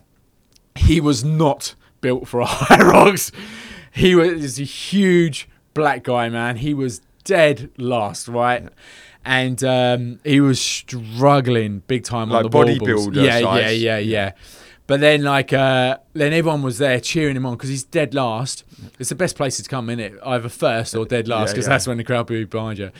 And then it just turned into this party. Everyone just gathered round, like the DJ was like changed the music, and the MC was like cheering him on. He's like, "Come on, guys, get behind him!" And like, and like even I'm like getting all hyped up about it. So he, he just started dancing and like just bringing it on. It was That's cool. absolutely great atmosphere. So yeah, so it wasn't just about me, but like yeah, just the whole everyone just cheering each other on and.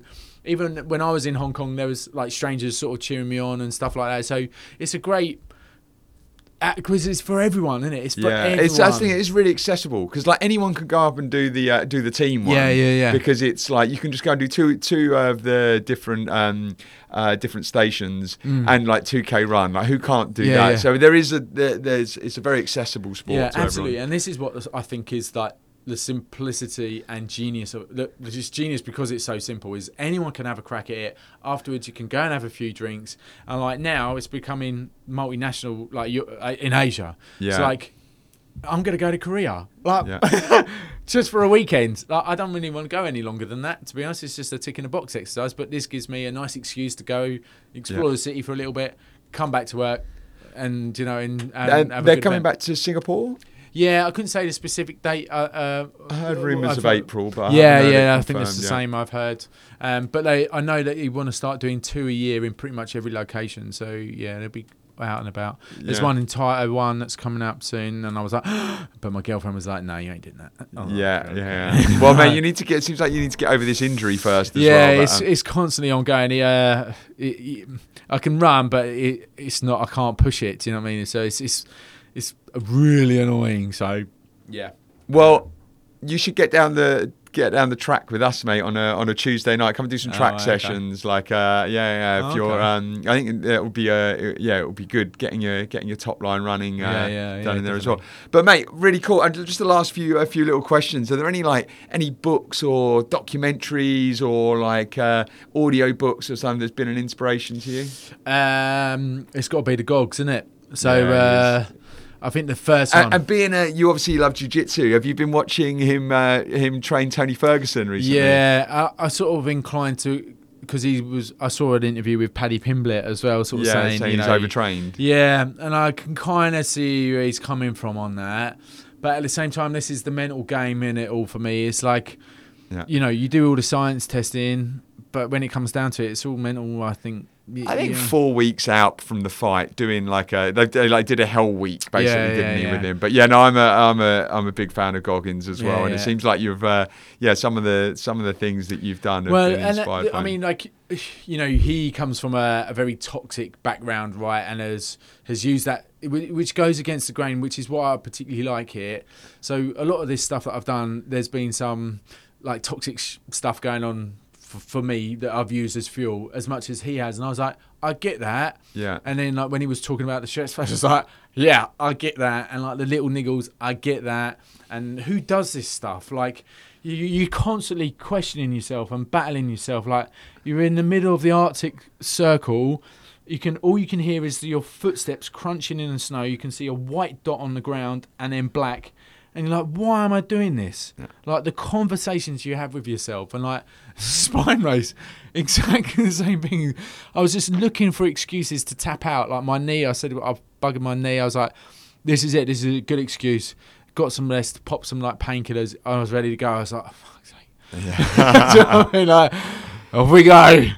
Yeah. Um, and it's that grit and that just crack on.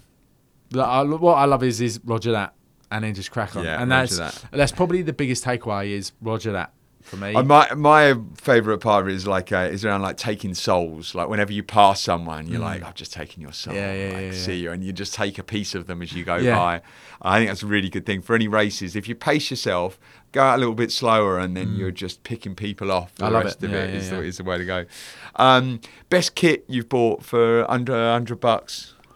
Uh, probably everything I took to the Arctic. to be honest.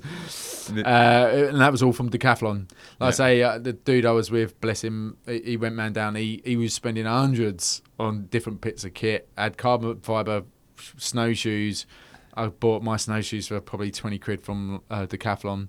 Um, so yeah, and uh, like you can get all the kit you need to from Decathlon. And it's like pretty durable, isn't it? It's like great reasonably durable. Yeah. And yeah, and. I've used that to go to Everest Base Camp now, and um, uh, even the spine race. Yeah. I think if you're going to do a cold weather thing for a bit of morale, this is something I got from the army. Is something called a softie. Um, so it's like the only way I can describe it is a, a puffer jacket, really. Yeah. you can stuff. It's like a sleeping bag. Yeah, it's- yeah, yeah. It is a little palace. It's a nice bit of morale. Um, Yeah. And that is probably the most. Val- I've taken that to conflict zones. I've taken Yeah. it to the Arctic. To, I took it to Vegas when we did that. Um, uh, to Everest Base Camp when I did that. Spine. It's like a comfort blanket when Yeah, get yeah, there. yeah. Yeah. yeah. It's probably the best valuable piece of kit. And actually, saying that sealskin socks. Okay, Yeah, yeah, interesting. yeah. Yeah, yeah. Man, what is it you doing this cold stuff? I can't do it, man. I Yeah, lived man, in I think, Singapore uh, too long. Yeah, I think the elements. You need a bit of element to make it a real challenge. Yeah, no, that's true. And like you've done some crazy, crazy shit, um, Snowy. What would you say or was something like one of the proudest things of your um, the thing you're most proud of? Hmm. I think I was most impressed after pushing the sled because, like, it was 60 hours. And uh, I wasn't impressed with myself. It was more, I was impressed with the capability of a of a person. Does this what I mean? Yeah, yeah. It wasn't like, oh, I did this. I was like, man, that's what a human can achieve. Like, whoa, what else can we do? I mean, like, So uh, just to remind you, you did you did a marathon, so like 42 kilometers. You did 2,100 laps up and down a gym, 20 meters long pushing a 90 kg sled. Yeah. Yeah. On AstroTurf, yeah. on it. That is just mental. And so you didn't sleep in that whole time that you were? No, because because I was saying that I'd get those ten minute gaps. Yeah. So sometimes it would take me fifty five minutes. So the I would only get five minutes sleep. Uh, so and I would basically get my head down, elevate my legs against the wall, and then my alarm would go off, and it'd be like, oh god, here we go again. Mate, I'll tell you one for you. I'm not sure um, we talked about it in the last podcast, but uh, the Backyard Ultra, um, it must have come on your radar. But basically, it's uh, on the hour every hour for you run a 6.7 kilometre Oh, is loop. this the chick who won it? The American Uh, girl. um, so like th- there was um yeah the guy that won it um that won it last year uh, sorry just this recently oh God what's his name but there was a there's a Singaporean guy called Joshua Toe who like did 75 hours of doing it when it was out in the US and oh what's the uh, Harvey Harvey uh, uh, I forget his surname off the top of my head uh, but yeah he did like 100 they did 104 hours of Oh, just really? doing like loops every Yeah, hour yeah, yeah. and you'd get in like in 50 minutes or so I have 10 minutes just to fuel and get back out Yeah. there See, I probably wouldn't be any good at that. Like, I could do it. Do you know what I mean? But I wouldn't be. I I wouldn't excel at it. well this is the thing there's no unlike Hyrox where it's, you can go oh you need to be this exact weight and height Mm. there's no so the harvey the guy that won it is 50 51 or 52 the other guy that he was his assist that did like 103 laps against his 104 is like 30 Ah, and like right. 29 and it's just like they're completely different build Yeah, yeah, complete- yeah. there's no there's no exact oh fast people are really good or slow people are Yeah, better yeah, like yeah. the guy Singapore from Singapore George Chirato he's like a really slow runner but he can just gut it out for days so. well, I'm looking forward to the day they do the 24 Hyrox, the 24 hour Hyrox. And now I'm like, right now. yeah I've yeah yeah is that even going to be on there well, mate? I've emailed in. I said, "Hey, come on, let's make this a competition." And um, the, the the one I've actually got my eye on next, I I want to do the full spine for sure, but uh, I'm studying at the moment, so it won't be for another year or so. But uh, there's one, the the tunnel run. okay Have you yeah, heard of this? I've heard of this yeah. So it's 200 miles in the in dark a tunnel. Yeah, yeah. just up and down the tunnel And yeah. like, what made me want to do that is one, if you've not eaten in like one of the eating in the dark restaurants, it Yeah. drives me a bit mad. Um, and like having done the Arctic, where I was saying you're looking at a white dot from your head torch, Yeah. and then black. yeah yeah So that plays on your mind, that and you can't see anything. Yeah. So that, like the the mental element of that in a tunnel. So it's like I think it's like 20 laps, basically 10 miles there and back or something like. Do you know what I mean? yeah yeah Um, so that just because it just sounds sadistic, it just really appeals to me. Yeah, that sounds cool. Well, mate, I'm uh, interested to see what you get up to next, and uh, and yeah, we'll be following you at the next uh, next Hyrox. Good luck in Korea, much. Thank you very and then uh, and then back in Singapore when they come in April. Yeah. But nice one, Phil. Appreciate it, mate. Thanks for coming on. Lovely, thank you very much. Cheers. Tell the truthful story if they ever ask. Stop the complaining cause things ain't that bad. Hello, Mr. Rick Stockfish. How you doing, sir? Scott Puigh, how are you, mate? Very well. Yeah, I'm good, man. I'm good. What an absolute madman, Mr. Phil Snowden is. Snowy. I know, right? He's. Uh, I mean, you guys talked about Goggins at the end. I felt a bit like you know you do when you you've read a Goggins book, just listening listening back to that interview. So I was listening to it yesterday. I went straight straight into the gym, hit a bit of a session in the gym. It's quite inspiring. Um, For Yeah, I don't know. I don't think I don't think anyone should necessarily follow in his footsteps, but um, yeah, what a dude. Have you trained with him before as well? Yeah, I did. I did a session with him, and actually, I I planned to sign up with him. And then we then we made the move to Spain. But yeah, he was great, and it's you know we did he didn't really go in depth on the PT side, um, but he's got a great approach, and he was looking at you know where have you, where have you been injured in the past, you know what are the imbalances, what can we do around that. Um, uh, yeah, I thought he was great. Yeah, he's got a, a fascinating background. I didn't realize actually, I hadn't known that he had a military background, but it kind of that does make sense. Um, but I, I loved his story about his doing the tough mudder and uh, the 24 hour one, and the guys going, "Oh, come on, Snowy, you might as well drop out now." Trying and uh, and we often used to ask uh, guests around their their favorite uh, DNF or um, and uh, it's interesting how a DNF can just actually sort of like be formative for you going forward, right? Yeah, yeah. I mean, it's funny though. Like I thought military training was supposed to make sure you know always be prepared. You know, do sweat the small stuff. Make sure you know your details. And he couldn't be further from that, right? He's turning up to races with no idea how far he's running and what kit he needs, but toughing it out and getting through them. Yeah, to do the Borneo, uh, that Borneo 100 miler and uh, had only been doing 8K runs and just go and stomp out. I remember when he did that. And I, I seem to remember thinking exactly the same thing, though. Oh gosh, going straight in for a miler is a bit, is bitten off a bit more than he can chew. But some people are just built with different stuff. Yeah, and as, as you guys talked about, it's a mindset thing as well at a certain point, isn't it? And just being like push on, whether you've got you know problems with your shins or your hip or whatever else. Um, but he certainly seems to have found his niche, right? Hyrox seems to like absolutely fit his skill set. Without planning it, he'd been doing you know ultra versions of each of the disciplines there. Um, you know, I wonder. I wonder if anyone in the world has pushed his sled as far as he has. Yeah, that sled thing just it boggles my mind. I, I don't know whether there is uh, any kind of record on it, but it just uh, seems crazy. And um, I, am like, I will share a link to the to the blog as well. But just the physiological change that he had from doing that for that period of time, and just the the combination of it being both an anaerobic and aerobic exercise at the same time, just basically transforming his body is pretty crazy.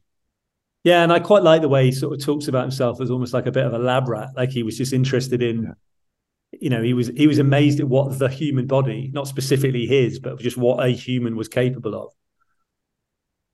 Yeah yeah and uh, I, honestly i'm very interested about this Hyrox. So uh, i think i i don't know if i told you before but i went and did the just a um a relay like team event where you just do two of the exercises.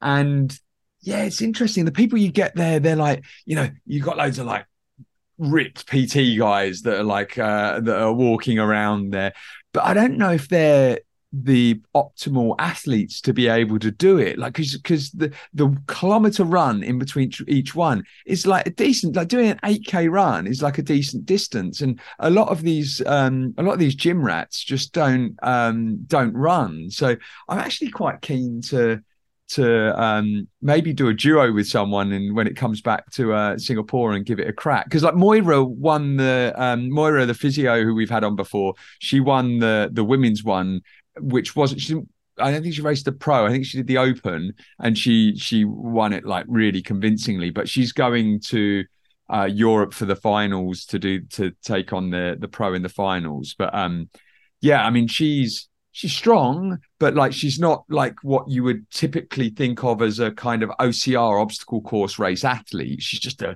incredible runner and she's like physically physically strong. But um, yeah, it, and it seems like uh, Phil Snowden is like the optimal athlete. I think the the ones that are kind of and actually he says about the height and weight, right? And he's like the exact height and weight you need to be. But yeah, like six two and like eight uh, and sort of like around eighty seven kg or something is kind of like the um the optimal. And you can yeah you can see it there, and they're just all in like I mean the photos that we like uh um that he sent through is just in absolutely shredded shape, but I mean, if you're a PT and live in the gym, you've got no excuse really. Well, that's it, isn't it? Yeah, and it does seem to be a pretty interesting mix of of of power, strength, and endurance, right? And as you said, they, have got to be able to run those 8k. And I was looking at his times, and they were, you know, sub 4ks, and then it got a bit slower, obviously, over the next over you know the remaining rounds. And I don't think you guys got into it really, but I'd be interested to know where he thinks he can, you know, cut some cut some time off and make some marginal gains. Obviously, you know, he's dealing with that hip injury. Um, yeah. But you know, to get you know the dis- the difference between what did he say he did 107 and the world the world record at 55 is is pretty big, and you know each of those things like you know you're not going to find someone much better than Phil at some of those disciplines. Um, yeah. you shave a bit off each run, you've got to get the gains from somewhere. But yeah, I'll be interested to know what he's going to be working on specifically to improve. Uh, yeah, no, it's a, it's a good question. I should have asked. Like, I'm sure he could shave some off the um off the the run a little bit, but um, yeah, yeah. I said to him like to get down to start doing a, a few track sessions. I'm going to drag him um, drag him down soon. Well, I suppose uh, it's it's also a it's also a, a, a practice thing, isn't it? Right? Like he, he knows how to do, as he said, he he's got the efficiency down for all of those exercises. He doesn't want to go all out because he knows he's got to run in between them but having done, you know, the more of these Hyrox events you do, I guess the more he'll know when to push. When you can push it, yeah. When you the can pacing push it, on it, leave in the tank for the next part. Yeah, it's very challenging to pace yourself on it, especially they all go out like guns blazing, and then you go straight into like the ski erg and smashing out, and then you like, and then go straight into the run again, and you can easily blow a gasket like very early in it. So yeah, it's very it is important to sort of pace yourself through. But um, but no, it's, it's interesting. I mean, I think um, I, am gonna I'm gonna either get like a relay team or go and do it as a as a duo. I think when it's back in uh, April, if I haven't got a crazy crazy ultra going on. Um, but yeah, talking about crazy ultras, we had uh, yeah, it was Trans-Lantau last weekend as well. I don't know if you you followed the Trans-Lantau by UTMB at all, but um, yeah, it was uh, I think it's the um, the first time they've done a, done a hundred and they call it 140, but it's 130k, and then did a and then had 100k and um, uh, Stingray once again like smashed the 50. He's just uh, the guy is just absolutely um, flying at the moment. He's unbeatable. Um, and uh, and Sunmaya came like first female there, just like half an hour, just under half an hour behind him. Sunmaya and the the Nepalese um, uh, in the uh, North Face Adventure team. Um, yeah, I mean that's it, isn't it? A couple of guests, and then Esther Esther won the the, the women's hundred k. Um, it's obviously a reasonably competitive field, I think. Um, yeah, I mean they they have they have been really competitive. There's lots of sort of um, Chinese and uh, and in the when the 140 like like Chinese and Japanese runners that were um that were winning. I think the um yeah like Esther and actually the times were like reasonably i mean it's lantau right so the elevation is like is is pretty crazy for the 100k but the winner was 12 hours for the 100k which is yeah it's rapid and then um, and yeah, Esther. Um, so it was, it was uh, Guangfu Meng uh, China, from China in 12, 1203 for the 100k, and Esther in 13, uh, 1350 for the female. But um, but yeah, great yeah, to see her back on the um, horse. Yeah, and a decent showing from from both North Face Adventure Team and and previous Endurance Asia. So just looking at that top 10 finishes overall for the 50k. Stingray number one, Sunmaya was third overall. Um, Chung was sixth, uh, Veronica was eighth. You know, um, yeah, yeah. Veronica's back as well after having a having a having a baby. Yeah, um, yeah. And at the 140, I actually didn't know about this guy, but an English guy called uh, Tom Jolly. Isn't that? Isn't there like a uh, a skit show Dom, like Tom? Dom Jolly, that's Dom Jolly. Yeah, yeah, yeah. One with the huge uh, the huge phone. Hello. Poor bloke. Poor bloke goes out and wins a hundred mile, hundred k race, and uh, it was like, "Hello." Um, yeah, yeah. but um, but yeah, no, I, I, was like, I don't really know this guy. And actually, you look at his, I think he came 19th in UTMB um, yeah. just last year. So I know 16th he came, yeah. So um, yeah, I'm just looking here, and he he finished a full hour ahead of second place. So he was 1647, and the next guy was was 1749. Um, yeah, Young Cho Yun. Um, and Jeff, uh, Jeff, Campbell, Jeff Campbell in eighth. Yeah, yeah, that's the the sort of biggest distance Jeff has ever done. When I when I saw him at, um, at VMM, he kind of said, "Oh yeah, I'm thinking about four trails," but you, he'd never done a miler before, and that was part of the um the application prerequisite that you've done a miler.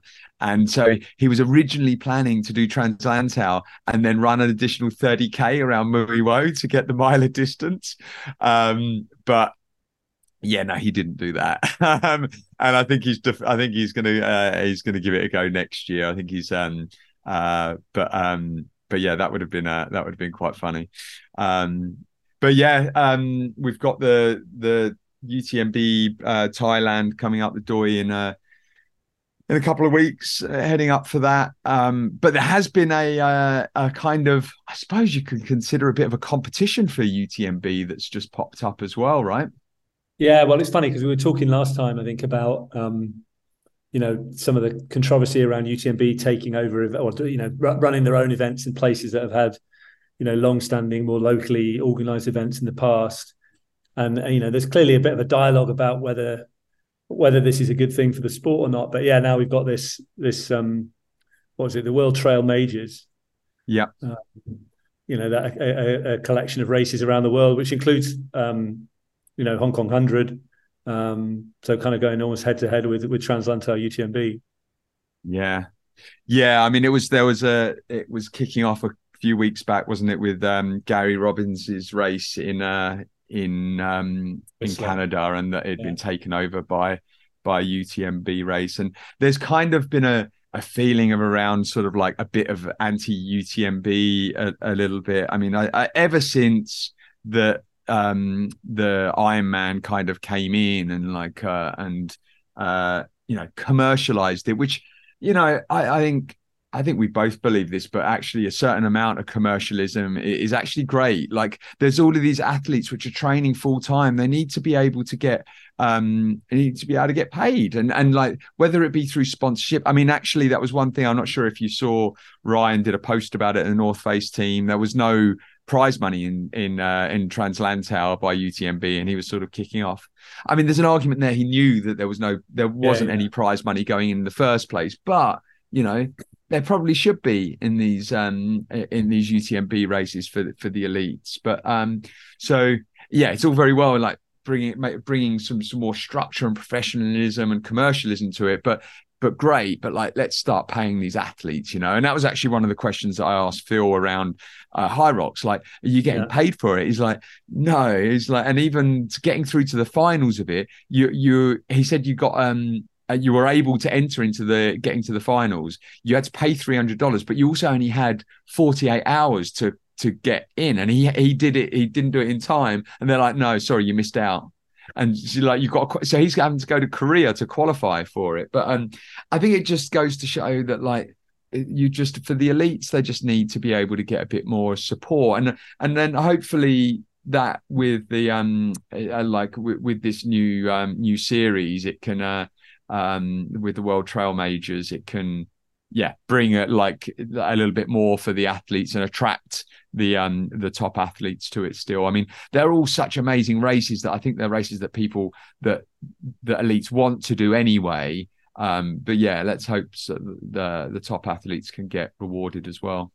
Yeah and you, we've seen like with with asia trail master the benefits that come from kind of putting separate events under one umbrella kind of gets people kind of a bit more excited, perhaps a bit more willing to travel, you know, kind of trusting that these have already been, if you're going to make the effort to train and travel for an event, that it's been vetted and it's of a certain standard.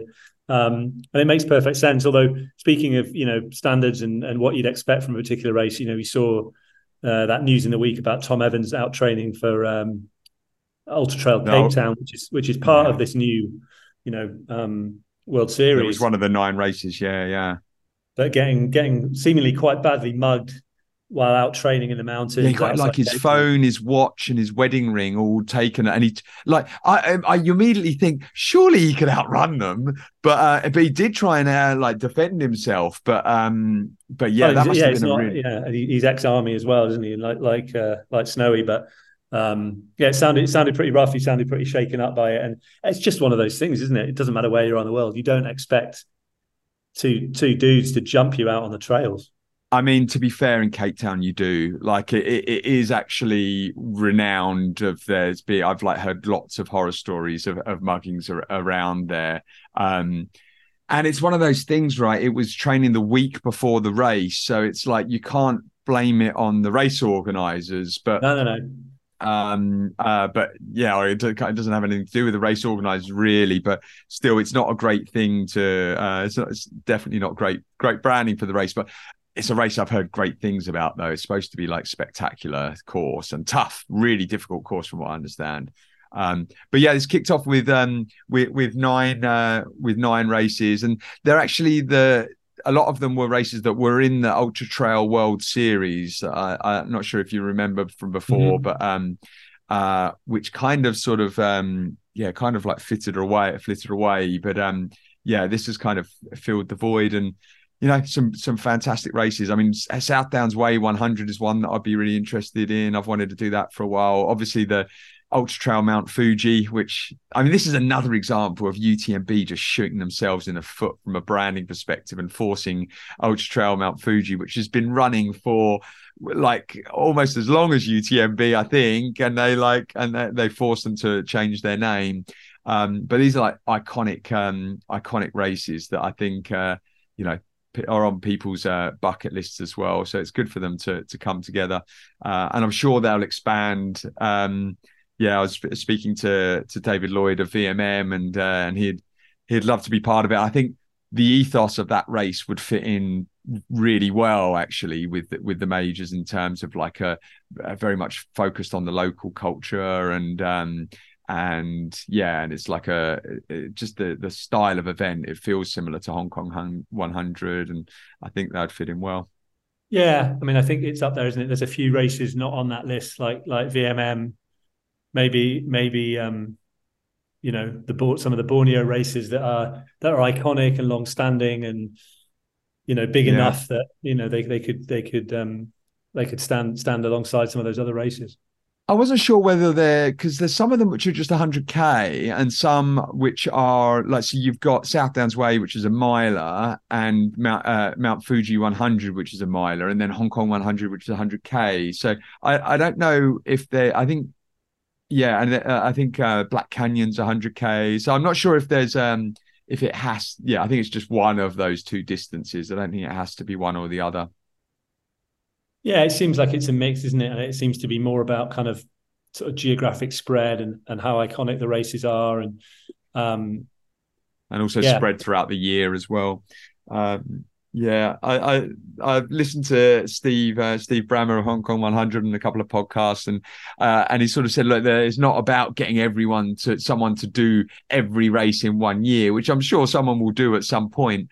Uh, but yeah, I think that they're also sort of mindful around sort of the amount of uh, of travel and everything uh, that people do in um in uh, like to go to races and the sort of uh, the um the environmental impact of that. But I think it's like one of the things in like in your lifetime to be able to like have done some of these uh all of these courses. And I think there's just a sort of collective power with it as well, with like these independent races when you feel like feels like UTMB are just kind of uh swallowing up a lot of the industry. For better or worse, it's uh, it remains to be seen. I haven't actually done a UTMB race before. My first one will be uh, will be Doi, so um, yeah. I'll be um uh yeah it'll be uh interesting to to see how how and that's like the one of the sort of main UTMB races or like the double stones one. And and actually I don't really care about any of the stones because I don't have any any aspirations to do UTMB next year anyway but um uh it just fitted quite nicely in the schedule.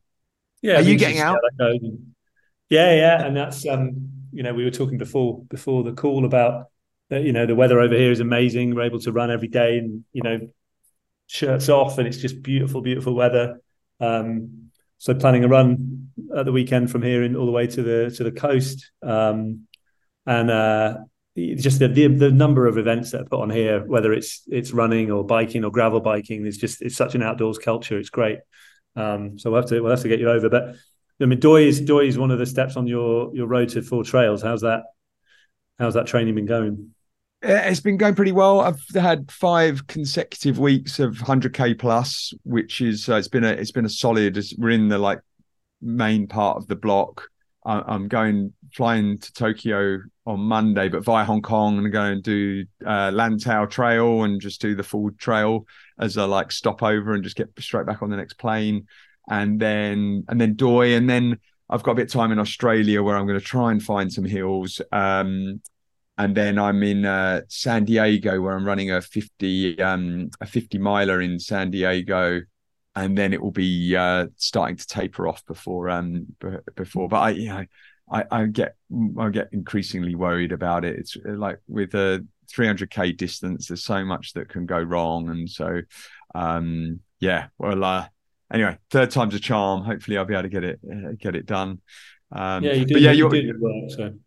Yeah, I, I, think this is probably one of the better sort of training blocks I've had, the best in of all three times I've attempted. So, um, you know, I've I've put everything into it. Uh, but yeah, you're in Singapore next week. You'll have to go and uh, do a quick uh, smash and grab a MacRitchie. And yeah, I'll be back. I'll be back at MacRitchie. Shame, shame you won't be there, but we'll uh, we'll catch up for the next one. Yeah, good stuff, Rick. Always a pleasure, sir. Safe travels. Like the truthful story if they ever ask. Stop the complaining, cause things ain't that bad.